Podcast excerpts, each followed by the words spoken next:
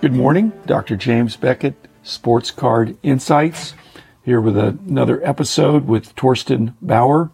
Uh, just some of his questions from previous episodes. He's not the only one that does this, but I've established a rapport with several of my very sharp listeners who have insights of their own about our great hobby. Torsten's one of those. Thank you, Torsten, for uh, getting the ball rolling with your excellent feedback you've given me. And that's what we're going to deal with today. But thank you, sponsors, Topps Panini Upper Deck, Heritage Auctions, Huggins and Scott Auctions, Mike Stadium Sports Cards, Burbank Sports Cards, COMC.com, and Beckett Media, Beckett Grading, Beckett Authentication. Here's the last of my recent conversations with Torsten. I hope you get some value out of that. Again, there's many different ways to hobby and places to hobby. If you're in Europe, you have more options perhaps than you did a while back, but uh, hopefully Fanatics is going to continue to broaden and this 10x of the industry of the hobby uh, for Torsten's sake and for everybody's sake. I hope it includes more of Europe and more of the world. So again, thanks Torsten and here it is. Okay, 924 Upper Deck SP over the years. I'd gotten a box of that. I was trying to think back when SP started all this big ad campaign, and they never said really what SP meant, but the implication was it meant super premium. Now there's been brands that are much more super premium. You mentioned at the end of that comment to me, there just was a time when European activity, 96, maybe 97, but somewhere in there, it started dropping off. And it dropped off in the retail, in the specialty stores that might have cards, but did it slowly, gradually drop off, or did it all of a sudden, some year in the late 90s, you just didn't find cards anymore? Yeah, it, it went quite quickly. I think the last season that, that really sold cards was the 96 97 season, at least where I live in Frankfurt. Maybe the 96 97 season didn't go very well, and the shops didn't order the new products from the following year when the 2000s began, nothing was to be found in Germany. Fanatics is evaluating some of these things. Do you think it's a distribution problem that they weren't even getting into the country? Mm. In retail stores, we only had those European Fleer and European Collector's Choice products. Those other Upper Deck and Skybox and Finest, those were in special stores like sporting goods stores or comic book stores.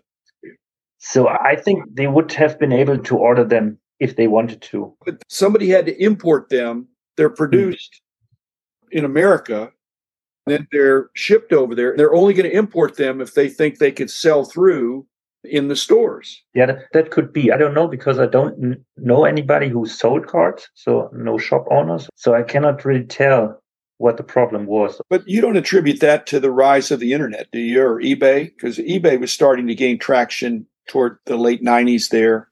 I don't really know because I know that I was able to buy cards very cheaply at eBay in the early 2000s.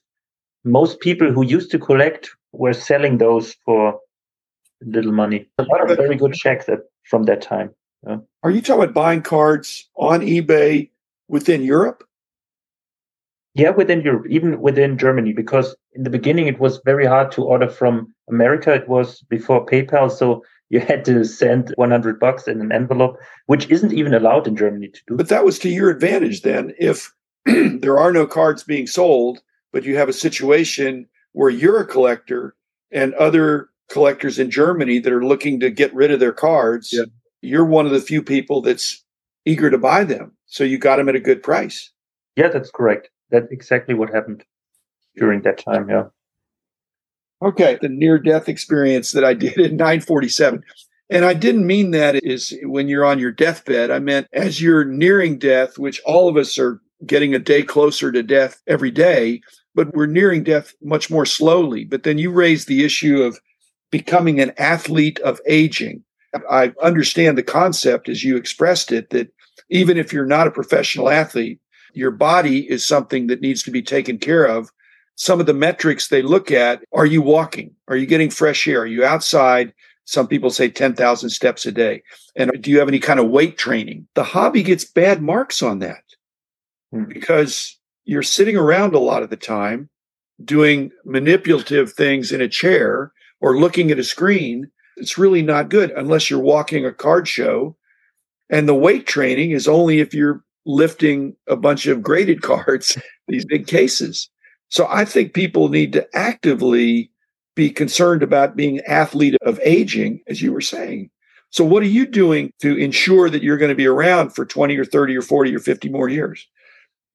Yeah, for me, uh, one of my big hobbies is actually weight training. So I, I really love to lift weights like squats, deadlifts, and presses, and that kind of stuff. And I think that is important because the hobby is a great hobby, no doubt about it. And it keeps the mind fresh, but it has been proven by science. That when you have a fit body, then your mind will stay fresh longer and you might be able to enjoy the hobby of collecting cards much longer when you work out or train or whatever. And also the 10,000 step thing, I think that is also important because when we enjoy the hobby, most of the time we're sitting in front of our computers, the same thing that most of us do all day during work. And it's another one or two hours a day where we just scroll through eBay or COMC or whatever. It's important, maybe when we listen to a great podcast like yours, that we go out and enjoy nature, maybe while listening to the podcast. A good way of enjoying the hobby and still keeping yourself fit. Um, Thanks for the commercial there. But really, the intention of my podcast being 15 minutes or less was originally for drive time. And this was before COVID. But I've had a surprising number of people tell me they listen to the podcast on a morning walk or an afternoon walk or walk with the dog or something like that. Just put on some headphones or listen in the background. So that's interesting to me because, like I said, I really want my friends to be around for a long time. And if they're not taking care of themselves, that's not a good thing. I go to a trainer once a week for the last 18 years with this one guy. And I go on Monday afternoon, and he knows if I went to a card show the weekend before. He can tell when he sees me walk in and my posture, according to if I went to a weekend card show, I walk in different because I'm in this bad posture sitting around for a substantial part of time. I'm walking around too, but I'm walking around with a backpack on. They get your body out of alignment. If you're so concentrated on the hobby and sitting at your computer or any job, if you're doing video games and you're sitting, you're going to get carpal tunnel. Anybody listening to this, there's two PhDs and they're both recommending that stay, stay in shape and you'll enjoy life better. Yeah, so, I think this term athlete of aging, this is nothing that I invented. It's from an American guy, uh, Dr. Jonathan Sullivan. He promotes a lot of strength training, especially for elderly people over 40. He says a lot of things can be yeah, mitigated just doing your strength training and doing your cardio training and just moving, using the body like it's intended to be. Western medicine, which includes Europe and America, is based on fixing the problem. And yeah. it ought to be based on avoiding the problem of Correct. trying to be healthy, not trying to just not be sick, but try to be healthy. The other thing the sports card hobby has a problem with is nutrition and mm-hmm. eating habits. The shows in America, the snack bar or the place where you get the mm-hmm. food, you don't get good food usually. And people are skipping meals or they're eating on the run. At least you shouldn't snack during handling the cards because you don't want to smear them. I've done that, Torsten. In fact, I've had the sandwich in my lap but I'm holding the cards above the sandwich. And then I mm-hmm. put the cards down and then I'll take a bite. If there's any mayonnaise or mustard or ketchup, that's a problem. Or I'll have an energy bar and that won't mess up the cards. Also, intermittent fasting, time restricted eating, where your body gets used to occasionally skipping a meal and you probably still need to drink some water. If I'm at the card show, I'm there to see the people and see the cards and not to eat. So if I'm going to have to miss one of those things, I'm going to skip eating and get an extra hour to look at the cards and visit with my friends. Because at a card show, there's a limit of time. Last card show you've been to is how long ago? Oh, it's more than three years ago. But there will be a bigger one in Frankfurt in September in the sports arena where our local German Frankfurt basketball team plays. And I can walk there. Nothing in Germany is big compared to what you have in the US. But maybe for us, it will be big but maybe a couple hundred people, I think. What would Nothing. be the ranking of the sports? Would it be basketball first and then soccer? Not just sports cards, but also Pokemon. But I think currently soccer is really taking up quite some space. But basketball might still be the number one in terms of cards. I'm really hoping these next few years are going to be some expansion in Germany of more cards available, more collectors, more fun, and more card shows. Any corporate sponsors at the show there? I think Topps is there. How is eBay going for you? I'm actually doing 1% a month, probably it's, a little bit fun. more than 1%. It started slow, but I'm a data scientist. So I figured out what the price points are. If they sell instantly at fixed price, I'm too low, but I'm getting a lot of repeat business. Mm-hmm. So I'm gradually shrinking things down. And I think that's good. It's part of my near death experience is that I don't want to die with too many cards. And I can't just think, hey, if I get ill and then I want to sell everything at the last minute, it's really been fun to try to sell 1% a month. Mm. I'm not trying to sell it all. And people will make me offers for, I'll buy everything. So I don't want to sell everything right now. Just make offers for the ones that you want and I'll consider them and usually accept the reasonable offers. And then I'll mail it out to them. So I've been very pleased. I started last year doing that, but it really has kicked in this year and it's been great. I do have a fair number of international buyers. They have to ship it to an intermediate shipping point that's then shipped to more Asia than Europe. Have you already planned something for your thousandth episode? Because it's approaching, right?